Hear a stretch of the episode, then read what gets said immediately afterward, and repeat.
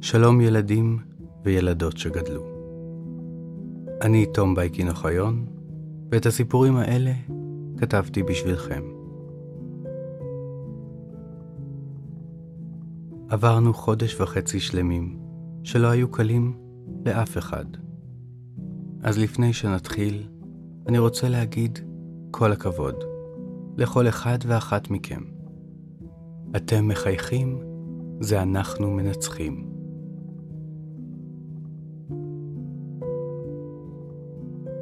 שמתם לב שלאחרונה כולם מסכימים עם כולם על המון דברים? זה דבר יפה, האחדות הזאת. במיוחד אחרי שנדמה שכל השנה התווכחנו אחד עם השני כל הזמן. זה היה קשה גם כן, אבל פחות, או לפחות אחרת. אין שום סיבה שכולם יסכימו עם כולם.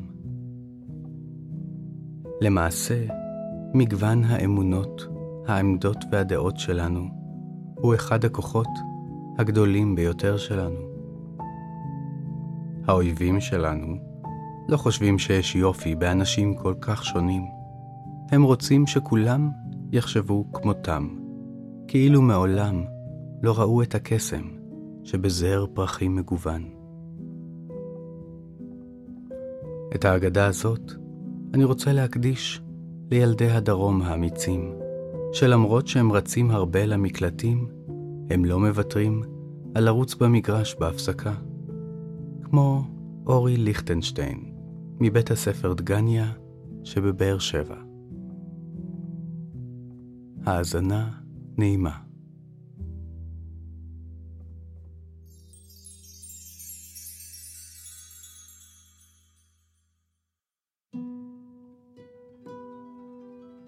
סרן קירקגור היה סטודנט צעיר בעיר קופנהגן שבדנמרק במאה ה-19. הוא נהנה מהלימודים באוניברסיטה, אבל חש שמשהו חסר בהם. המרצים לימדו את דעותיהם של הוגים ומינו את ההוגים לפי אמונותיהם השונות באשר למשמעותו של העולם. אבל אף אחד מהם לא עזר לקירקגור הצעיר למצוא את המשמעות של עולמו שלו. וכך כתב ביומנו: מה שאני רוצה למצוא זה את הפילוסופיה שלי, של סרן קירקגור, שם פרטי ושם משפחה, לא את הפילוסופיה של כולם. אמנם היו לו מחשבות מבולבלות, אך הוא לא היה אדם בודד כלל. הוא אפילו היה מקובל מאוד בקרב חבריו, והוזמן למסיבות רבות. אבל גם שם חש קירקגור שמשהו חסר. יום אחד, כשחזר בלילה ממסיבה שבה עמד במרכז העניינים, שנון ומשעשע, חש שלא נהנה כלל. השעמום הגדול של חיים ללא משמעות פשוט לא הניח לו ליהנות.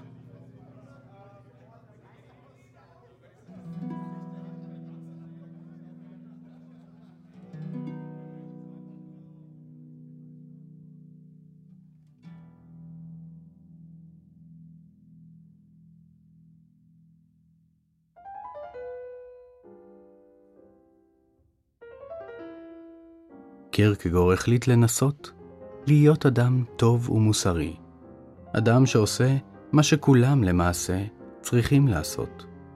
אולי כך, קיווה, יימצא פתרון לבעייתו. הוא חצה את הכבישים רק במעברי חצייה, החזיר לספרייה בזמן את כל הספרים ששאל, ואפילו, אף על פי שלא היה מוכן כלל לחיים של איש משפחה, הציע נישואים לחברתו רגינה אולסן. לא עבר זמן רב, והשניים פרסמו ברבים שהם עתידים להתחתן. כך צריך לחיות, חשב קירקגור. ללמוד באוניברסיטה, להתחתן, להביא ילדים לעולם, לעבוד, מה? האם זה כל מה שהחיים יכולים להציע לי? קירקגור היה מדוכדך מאוד. דרך החיים שנראתה כאילו היא מתאימה לכולם, לא התאימה לו כלל. ועתה גם התחייב בפני רגינה להתחתן עמה. והיא, על מה מקסימה שכמותה? האם באמת מגיע לה לחיות עם מישהו שלא מוצא עניין בדרך חיים שכל כך מתאימה לכולם? פתאום הקטה בו מחשבה. כל המרצים הזקנים ניסו לדבר אליו דרך השכל, להסביר לו איך העולם פועל, ואיך הוא, כאדם בתוך העולם, צריך לפעול. אבל קירקגור לא רצה כלל לחיות בעולם כמו סתם אדם. אמנם השכל שלו היה מסופק מהטיעונים המנומקים של המרצים, אבל הנשמה שלו רצתה יותר. אז ניסה קירקגור ללכת בדרכו של הלב, שהרי כולם אומרים שצריך ללכת בעקבות הלב. והוא באמת אהב את רגינה. אבל שוב ידעה נשמתו, עמוק בפנים, שלמרות רגשותיו כלפיה, נועד לו מסלול אחר בחייו. מסלול שאם לא ילך בו, גם אם הוא נוגד הן את השכל שלו, הן את הלב שלו, הוא לעולם לא יהיה מאושר באמת. וכך, להפתעתה הרבה של קהילת קופנהגן, ביטל קירקגור את אירוסיו לרגינה, הסתגר בביתו ושלח הודעה על העיתונות. תושבי קופנהגן היקרים, בקרוב יפורסמו כמה ספרים בשמות כותבים שונים. אנא, אל תתייחסו לספרים אלה כאילו סרן קירקגור פרסם אותם. זו הייתה מודעה מוזרה לכל הדעות. כל הזמן מתפרסמים ספרים בשמותיהם של מחברים שונים.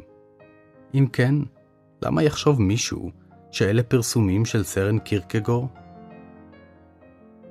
לא עבר זמן רב, והנה יצא פתאום ספר בשם או כרך ראשון, מאת אדם בשם ויקטור ארמיטה. הספר היה עבה מאוד, והכיל פרקים שונים שהדגישו שהדבר החשוב בחיים הוא להנות, פשוט להנות, בלי לחשוב יותר מדי, רק לצאת למסיבות, לאהוב, לאכול ולשמוח.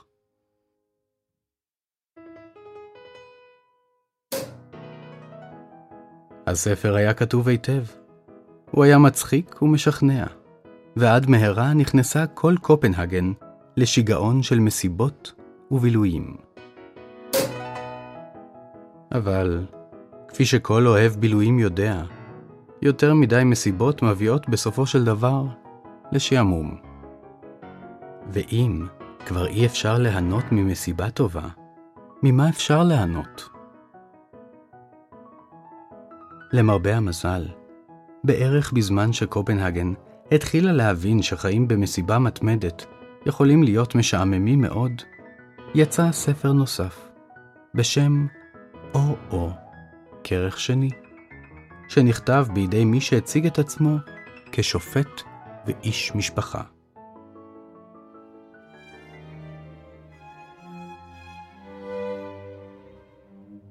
ספר זה דיבר בשבחי החיים המוסריים, חיי המשפחה והחוק. גם הספר הזה היה כתוב בצורה משכנעת כל כך, עד שבמהרה החליטה כל קופנהגן לחיות חיים מוסריים. תושביה הפסיקו לקלל בפומבי, חצו כבישים רק במעברי חצייה, ובכל יום בדקו את שיעורי הבית של ילדיהם. אבל כשכולם חיים כמו כולם, קשה מאוד להרגיש שבחיים יש משהו מיוחד. ומי רוצה להרגיש שאין שום דבר מיוחד בחיים שלו? בשלב זה כבר נודע שמי שפרסם את הספרים האלה היה לא אחר מאשר סרן קירקגור. תושבי העיר מיהרו לפנות אל הוגה הדעות שחי בקרבם, ושאלו אותו, נו, אז אילו חיים צריך לחיות? חיים של מסיבה או חיים של מוסר? מכיוון שלספרים שכתב קראו או, הם חשבו שהתשובה תהיה פשוטה, או כך, או כך. אבל תשובתו של קירקגור הגיעה בצורת ספר נוסף. חיל ורעדה שמו, שפורסם בשם עת נוסף, הפעם של אדם בשם יוהנס דה סילנציו. בספר זה הוא לא דיבר על החיים של כל אדם באשר הוא, אלא על חייו של אדם אחד, אברהם אבינו. בסיפור המקראי ביקש אלוהים מאברהם להרוג את בנו יחידו, את יצחק. אמנם הפעולה באה כדרישה מאלוהים, אך היא לא הייתה יפה ומהנה כלל. היא גם לא הייתה פעולה מוסרית וטובה של איש משפחה. ובכל זאת, אברהם, אביר האמונה, יצא לקיים את מצוות האל מבלי לשאול מה מהנה או מה מוסרי בה, אלא פשוט מכוח האמונה שבליבו. תושבי קופנהגן חשבו שהפעם הבינו את קירקגור. למעשה, לא צריך לחיות חיי הוללות וגם לא חיי מוסר, אלא דווקא חיים דתיים, חיים של אמונה. וכך החליטו תושבי קופנהגן המבולבלים לזנוח את חיי ההוללות ואת חיי המשפחה לטובת החיים בחיק הדת, והחלו להתפלל בכל לילה לפני השינה, להתייעץ עם הכתובים בכל החלטה ולבקר בבית התפילה בכל סוף שבוע.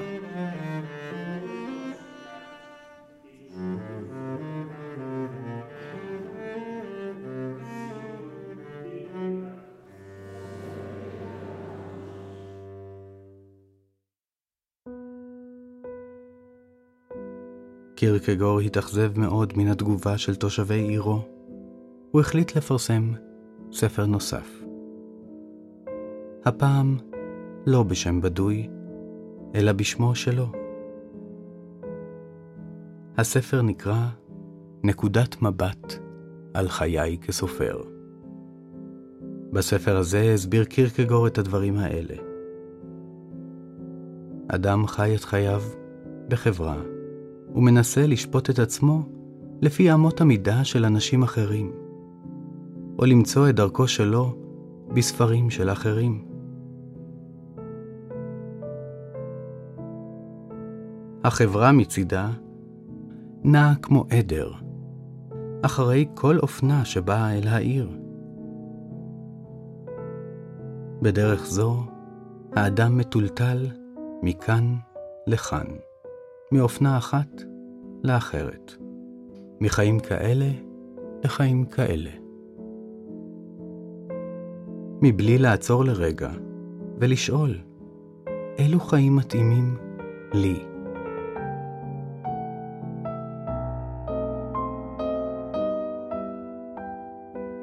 תושבי קופנהגן הבינו פתאום עד כמה טעו בהבנת הספרים שהתפרסמו. הם מיהרו לשנות את חייהם לפי כל ספר שנראה להם משכנע מספיק, מבלי לעצור לרגע ולשאול את עצמם אם אלה החיים שמתאימים להם. ואתם, מאזינים יקרים, האם אי פעם עצרתם ושאלתם את עצמכם אילו חיים מתאימים לי?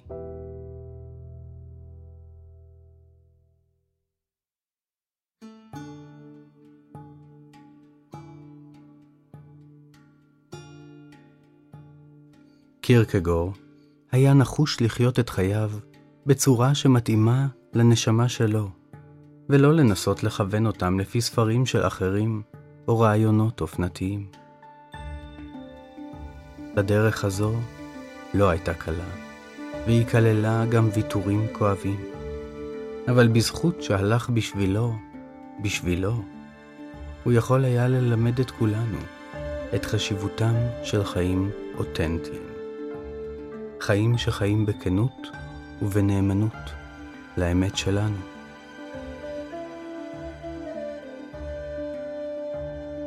איך אתם מדמיינים את החיים המושלמים בשבילכם?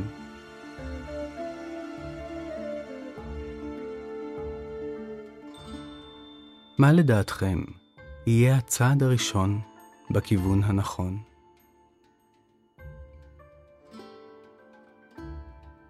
כמו שהבטחנו, אנחנו נהיה כאן איתכם עם אגדה חדשה בכל שבוע, עד שתיגמר המלחמה.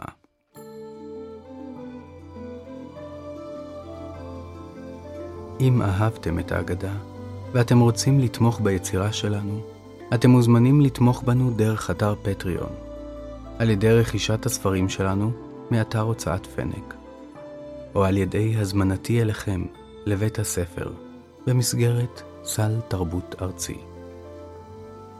אני תום בייקין-אוחיון, ואם רק תסתכלו טוב טוב, תראו שכל אחת ואחד מכם הוא כבר גיבור של אגדה.